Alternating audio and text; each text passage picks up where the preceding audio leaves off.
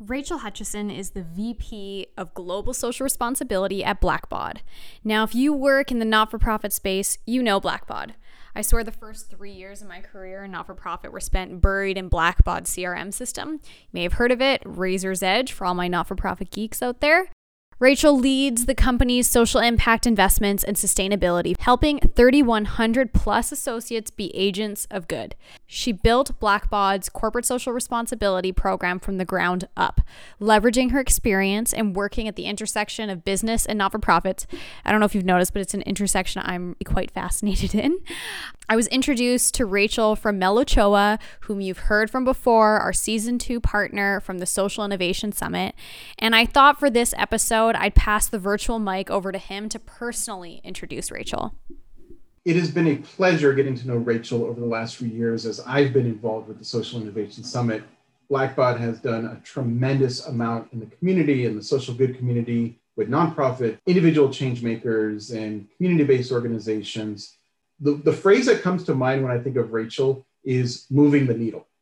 She is truly on the front lines of the work, meeting people, connecting, thinking of something new, just always energetic. I'm excited about her episode. Well, without further ado, let's bring Rachel on.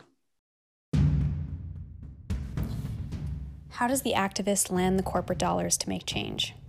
How does the child lead a movement? Hello, Greta, anyone? And how did the millennial convince the boomer? What do these situations have in common? They had make or break moments where influence was created and light bulbs went off. I'm Rebecca Nedelik, and this is Nuance of Impact, a podcast to get lost in the stories of those making change. Together, we'll chat, learn, and ponder the nuanced make or break moments that make social impact so impactful. Hello, Rachel. How's it going? Uh, it's going well. Happy to be here. Oh, thank you so much for making time for us today. Rachel Hutchisson is the Vice President of Corporate Citizenship and Philanthropy for Blackbaud. Um, so, Rachel, for those of us who don't know a lot about Blackbaud, can you tell us a little bit about Blackbaud? Sure. So Blackbaud is a technology provider. We're actually the world's leading cloud software provider working in the world of social good. So, what that means is we provide um, software products that are specifically for individuals, all different kinds of nonprofits, grant making foundations, and companies. And we do what we call um, powering an ecosystem of good. So, this we do a lot of work in helping to power fundraising and philanthropy. And also helping social good organizations, nonprofits, charities, et cetera, just um, do the good work that they do. Awesome. And how long have you been with Blackbaud? I have been at Blackbaud an amazingly long time. So 29 years. I started um, really right out of grad school. We were really small. And I've just had the fortune of working um, with a company that's been growing and evolving um, all this time. And your background, like what led you to working in this space? So when it was happening, I'm not sure I completely understood it. Um, but when I look back, it makes a lot of sense. And so, you know, looking back, I grew up with parents who were super involved in volunteerism and and you know what we would now call social good activities. They were very into sustainability and you know all sorts of different things. And so I just kind of inherently had that in me. Um, but I actually, um, believe it or not, met the founder of the company uh, because he sponsored my soccer team. He, he's um, was he is British and he founded Blackbaud. He's a huge soccer fan, and I played in, in college. And we met each other, and he said, Hey, you have some interesting skills. Why don't you come and, and work for this company? And I was like, Oh, okay, great. I was 24. I was obnoxious. I said that I would leave when I got bored. And that was 29 years ago. So, um, not bored yet? Know, uh, no, uh, I am not bored. That is definitely not something that happens at Blackbaud, you know, because we just, at that point, we were providing um, hardware and software to just nonprofit organizations. And what we do has expanded and how we do it has expanded, but we're still very true to being about technology and innovation for social good organizations. Hmm. That's good. I feel like, um, especially amongst like a millennial demographic. So, you know, when in that age frame, the 20, 24 Rachel, I think it's pretty standard for people to get bored and be ready to move on when they get bored. So it's pretty impressive that you've stayed with the organization that long and yeah. sort of found a stride there. And did you always work in the social good, um, sort of citizenship and philanthropy area?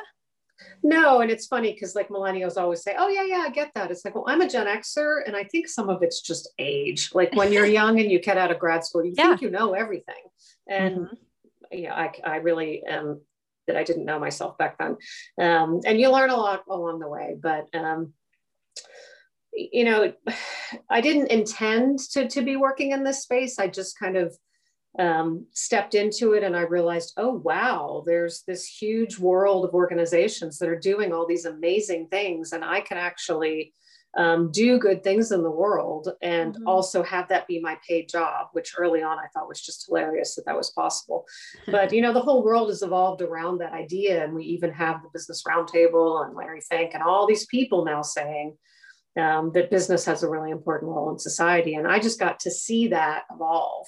Um, mm. when I started, I was hired. Um, I, would come out of journalism school, and so I had a the ability to research, write, and edit, find things out, convey information, and I took that and my project management skills and built a lot of the pieces that were in marketing mm. um, for a 100 100 person company so i started our pr i used to run our events i did all these things and then um, as i went along managed a lot of the brand, what, what we would now call brand relationships for the mm-hmm. company.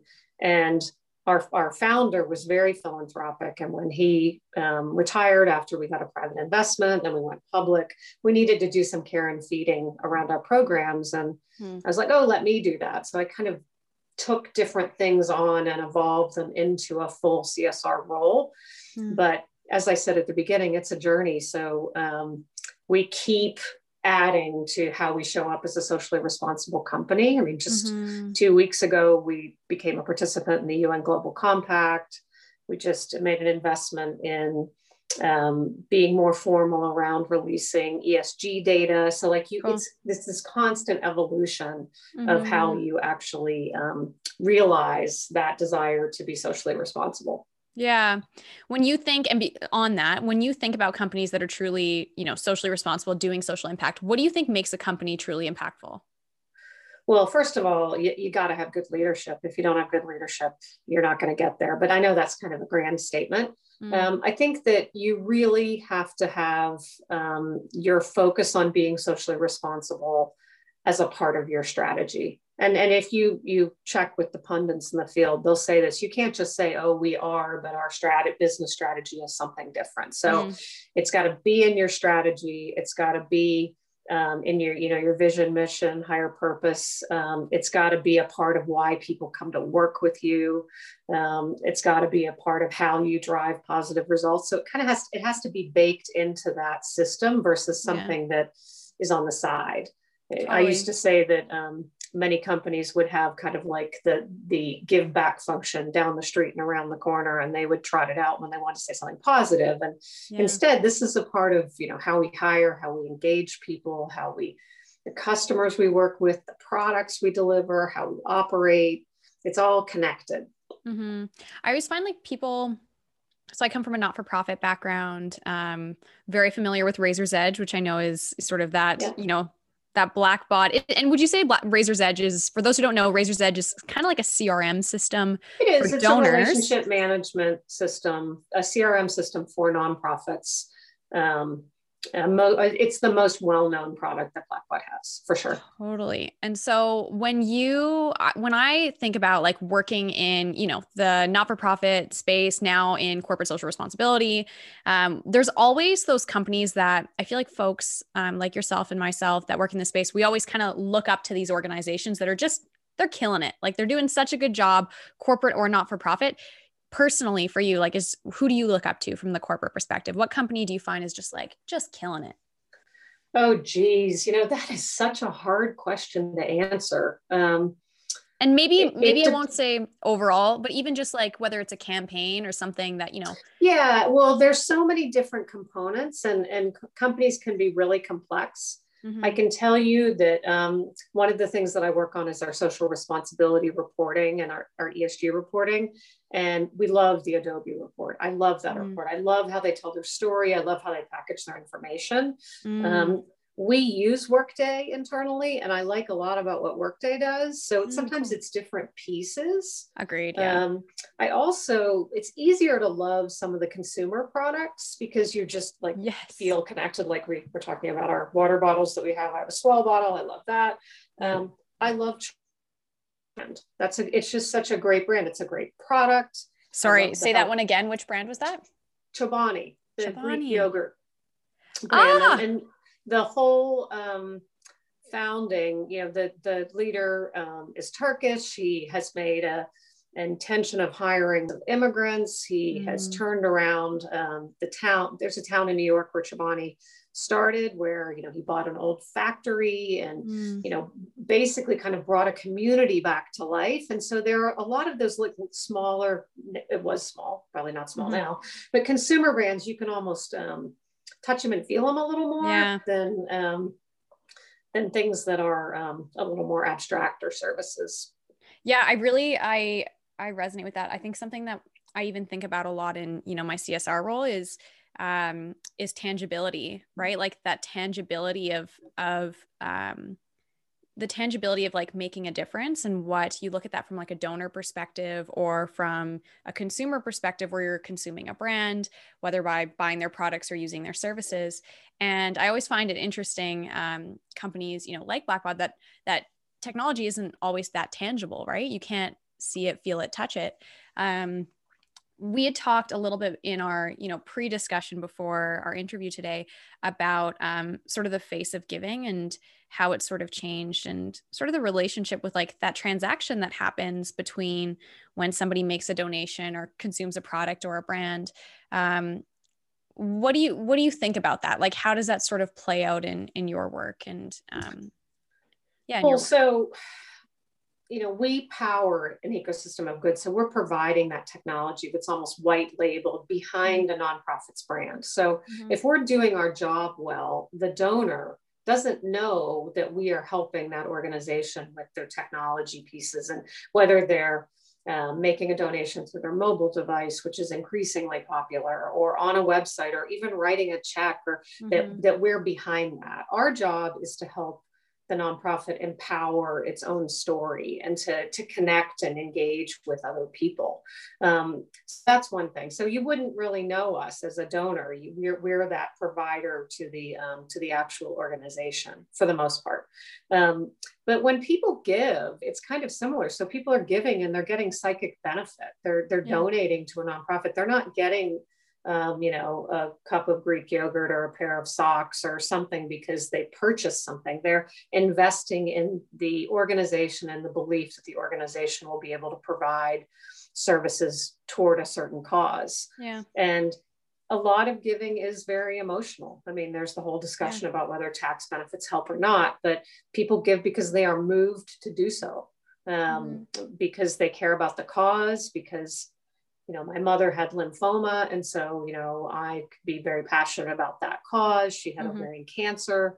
You know, I have a rescue animal. Like things are, we just made a donation today from our company to help with the winter storm relief in Texas yeah. and the sur- surrounding states. So there are so many reasons to give, but emotion is a big one. And so, although technology is critically important to kind of be that digital equipment, you know, digital play to make it all happen. The storytelling yeah. of the organization is important too because you're you're you're con- kind of competing for mind share, the donor's mm-hmm. mind share to connect with that opportunity, like why this organization versus another one. Mm-hmm. Absolutely. That story, that emotion side of things, I think during the pandemic, especially, it's really shifted things.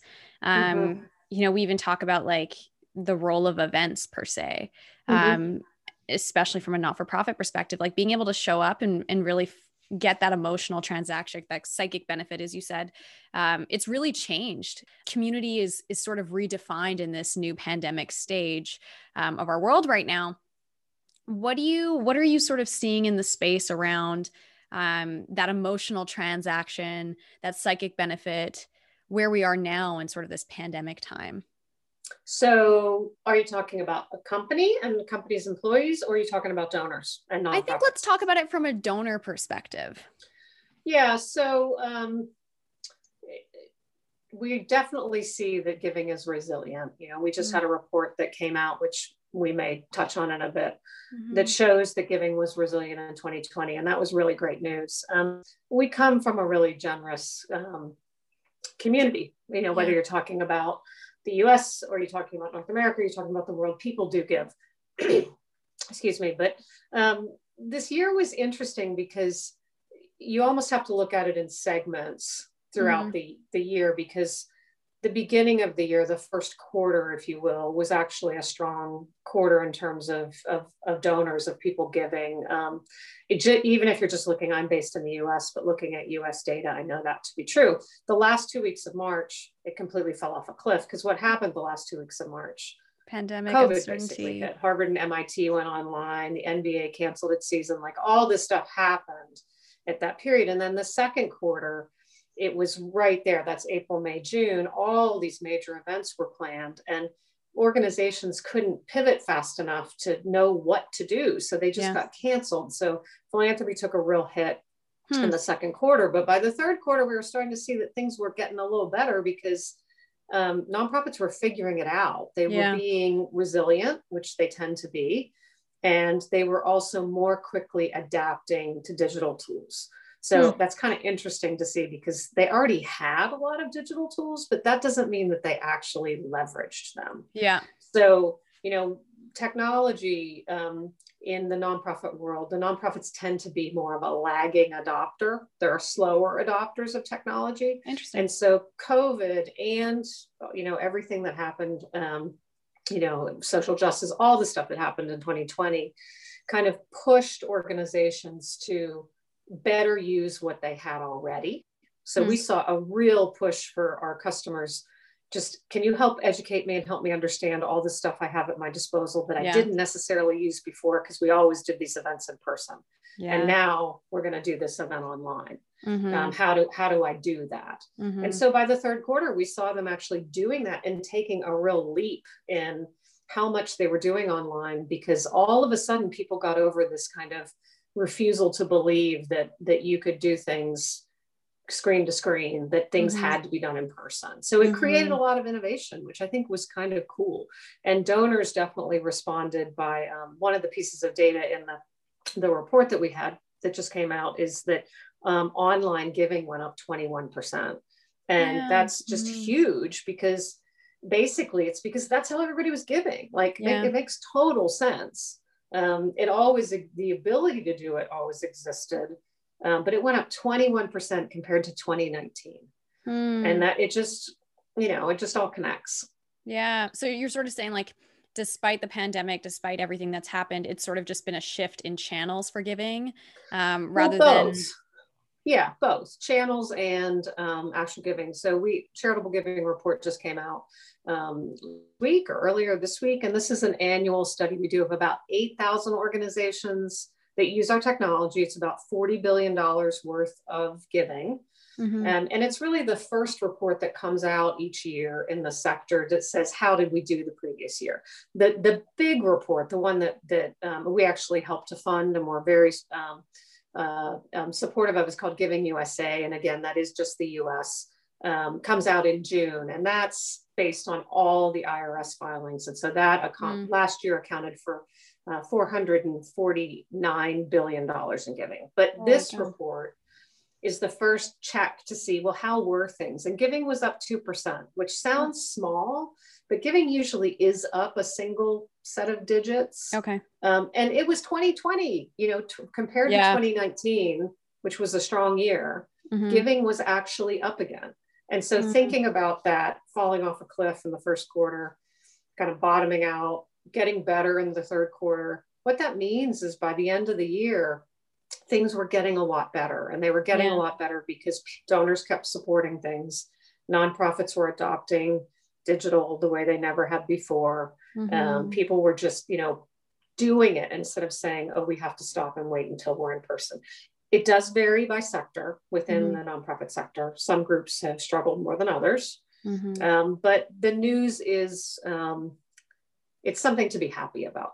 Yeah, yeah, and I think it, you know it's it's sort of COVID was really like a rallying cry to stand up and support community in new and different ways. So it's interesting to see that there was such a, a sh- well, and I guess not not interesting. It it makes sense that there was such a shift to push for technology.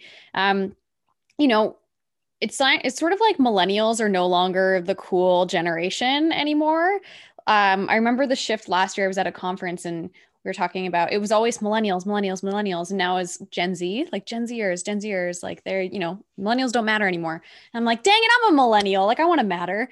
But besides, do you think that future generations are going to give in the same way? Like, especially thinking about that tangibility side. Tangibility is changing. Yeah, and it's funny. I'm a Gen Xer, and the Gen I'm the generation that nobody ever talked about. They talked about the Boomers because the Boomers were the ones who held all the wealth that was yes. going to get transferred and then then they talked about the millennials because it was the biggest generation ever. And we're in the middle here like what about us? Um, so um, millennials are actually first of all you know i think the oldest millennial is maybe late 30s yeah. And so many more of them are now married with children like getting into a different phase in life. Mm-hmm. but gen zers are interesting in particular because each generation is even more native to technology and even mm-hmm. you know does things differently than the previous generation like my kids don't even know what checks are you know you have to yeah. teach them you know how to read a regular clock uh, you know things yeah. that they would just never your clock is on your phone you know you there are all these things that that growing up as i did i'm 53 have changed in my yeah. life that are very different for them but makes me think really... that it makes me think that like I wonder if there'll be a point when someone gets a $10 bill and says like what is this? Like what is this? what is this piece of paper or piece of plastic? yeah, well there's almost um you know the whole question about like coins you know mm. my kids have never really used coins much because mm. you know you mm. pay for things on credit cards or bills and yeah. the smallest thing that comes out of a bank machine is a 20 and anyway, things are changing in terms of generosity. This is something the Giving Institute, which is the group that does the Giving USA report, focuses on and is spinning up something called the Generosity Commission to look mm-hmm. at what really is happening in the world of giving and volunteering and social behavior um, today. Mm-hmm. And this is focused on the US for now, but it's it's interesting because there are a lot of activities that you might observe around you mm-hmm. um, by younger people or other people who like i have two gen zers as kids and so i'm mm-hmm. very influenced by them. People want to go help people yeah. not just organizations. And and in doing that you're not actually being charitable. The irs mm. in the us doesn't count that as a charitable activity. So interesting. there are ways things are defined and done um, and codified that don't align now with how people actually behave. So, hmm. um, something we're calling like replacement behaviors. What are the replacement behaviors that give you that same kind of pro social feeling? Yeah. That aren't the same as traditional giving and volunteering. Hmm. We actually saw this within my own company that when COVID hit, the first thing that happened is that many of our employees said, How do I help this person? Mm. not how do I give to a cause to help, you know, give to the food bank, wow. although incredibly important thing to do, but how do I help this person? So we actually expanded our policies and said, we're going to count service to other people as volunteerism. You don't have to go serve with a nonprofit. If you want to help your elderly neighbor get groceries, if you want to do something that's just to help another person, please go do that. Go be an agent of good. And it wow. pushed us to kind of expand how we were thinking about things. Yeah. Because why is it that it's only charitable if it's to an organization? So it's it it's kind of pushing the boundaries of it. Yeah. That's actually really interesting too because the the like our society as we become more ingrained in technology whether it's social media or ordering our groceries like the amount of interest and especially in covid your your interactions with other human beings has actually become quite limited right? Like mm. the amount of times that you will see somebody else. And so I, I remember at the beginning of COVID noticing I live in a, um, an older area, more central in the city I live in. And I I don't we're not we're not suburban like we're not a suburban area. And so we, we don't have a lot of families and kids and stuff around in in the neighborhood. And for the first time ever I saw people like walking their dogs and out and about engaging in their neighborhoods in ways they hadn't before.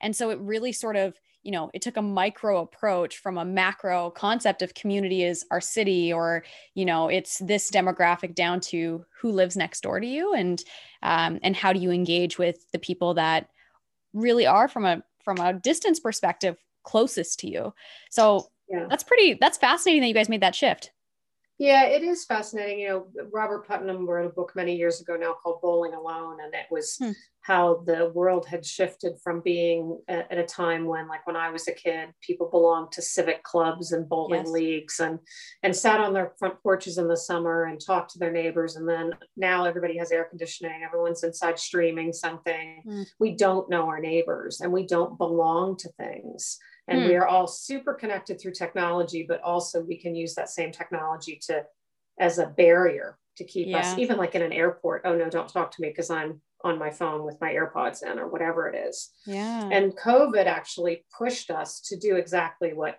you said i know everybody's house improvement and every person in this neighborhood because i walk every single day i know mm. who has mm-hmm. what dog and who's adopted whom and all of that stuff yeah which is which is helpful but um, it's made me realize how isolated we've all gotten. And I'm, I'm really interested in this idea of belonging.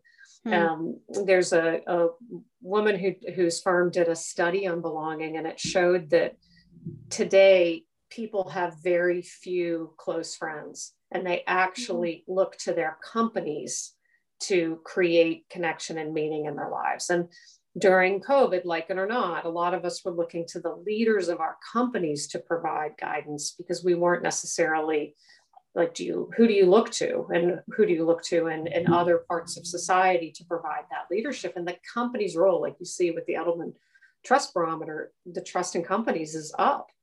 So here we mm-hmm. are, like all connected because we're in a neighborhood, but not knowing each other and looking to our companies. Really interesting and it puts a mm-hmm. burden on the company or, or maybe i should say a responsibility on the company yeah. to identify or see that whole person who comes into your door virtually or you know figuratively or literally and recognize them and then help them feel connected and known and supported um, in a world that's really very isolated mm-hmm. Yeah, and it's interesting as well because we moved to a virtual environment, right? Like this is people are looking to their companies for direction for a way to stay connected in a time where we're not walking the same halls anymore.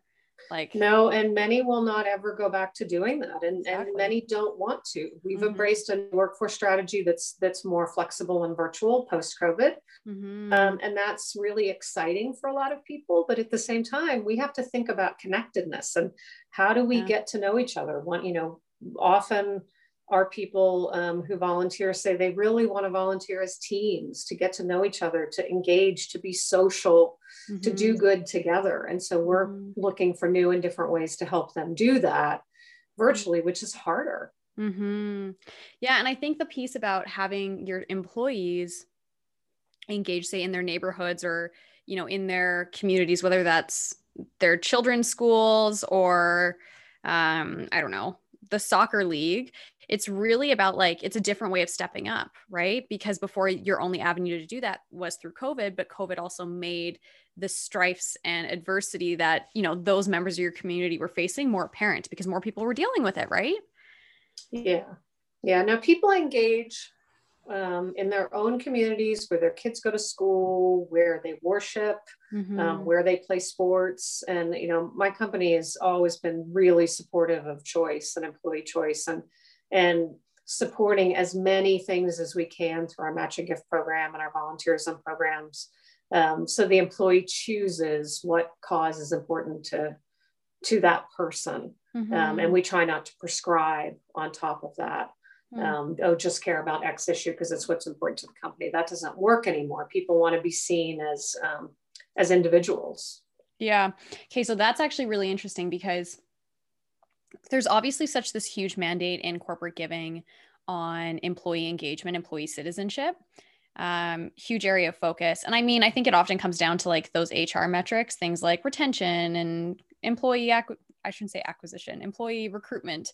Um, where do you sort of see that connection between like the employee citizenship and the corporate mandate for social purpose like i've always sort of you know, you sort of get the connection, but I, I like the piece where you're saying like individuality is recognized. And I think in our modern world where inclusivity and equity is so important, um, it's really important to allow people the choice to show up in their communities in a way that they see fit. Yeah, I see. I think those are deeply connected. Um, there is a natural tension um, with one piece, and that's if you are a company that's trying to show that you're driving impact on a specific social issue. Yeah. It is very hard to do that if you're also embracing employee choice mm-hmm. because employee choice diffuses your ability to make impact in one place. So if you say, mm. I really want to move the needle on, you know, a very specific, you know, maternal well-being in a specific way yeah. you've got to have everybody supporting that and you're going to have a key partnership to do that hmm. um, i think there is a, a, way to be thoughtful about both needs um, yeah. we as a company because we work with so many different organizations really try not to pick a favorite child we're all about embracing choice yeah. and we think that that's and we've heard from our people that's what they want they want us to you know ask them when they come in the door what do you care about they want us to listen and then they want us to give them avenues to engage that that help them and help connect them with community but that yeah. never forget that they have individual choice so we actually for example match gifts um, to anything except working on behalf of a political candidate that's a very rare stance yeah. but i think it's something that more companies are going to be pushed to do as people say, well, wait a minute, why are you only matching gifts to education? Yeah. Well, because that's what the company cares about. Well, but but I'm a part of the company. I am the company. Yes. So as the the company starts really coming more to terms with what's called the employer brand, you know, mm-hmm. why what's the proposition for the employee to come work for you? Mm-hmm. And how do you engage them I talk about, you know, what you need is you need a mixed portfolio. You, you know, yeah. we have programs that are completely about choice. Mm. Employees, you, you know, you make the choice, company dollars will follow. And then we have others where the company makes the decision, but it's not a really top down enforced um, mechanism. In the older days of corporate America, there were more examples of the boss picking a cause yeah. and having a campaign but that was also because there wasn't we didn't have iPhones to pick up where we could, you know, just make a gift directly to an organization. There yeah. were different mechanisms to actually have money flow through um, mm-hmm. to support nonprofits. And yeah. but I think it's going to be more of a well, yeah, we have a corporate campaign, and here's yeah. some options of a corporate campaign. But then here's how you can actually engage too. That's where I, I see us heading. It's interesting you say that. It kind of reminds me, especially like social purpose right now, because social purpose is, I think, sort of very directive and typically asking companies or directing companies to make a decision on where they want to make an impact, right? You have your social purpose, um, overarching broad statement, and then you have a few pillars within it um, in terms of impact areas. I really, I really think it's fat. And then the parallel to that is almost the example that I thought of when you were speaking was voter turnout in the States. Like you saw companies, you know, taking a stand, encouraging people to sh- go out and vote. That was like a big area of focus, really focused on employee behavior, right? Kind of like employee citizenship, having people engage as advocates in their community to show up and simply be engaged. Um, and so the the measurement mechanism is almost different rather than saying, you know, we've created whatever these chronic disease behavior change adjustments to make sure that people all across the United States are less likely to contract diabetes. Instead, you're saying we've supported 20,000 employees to be engaged members of their communities. And yeah. that could be related to all these different causes.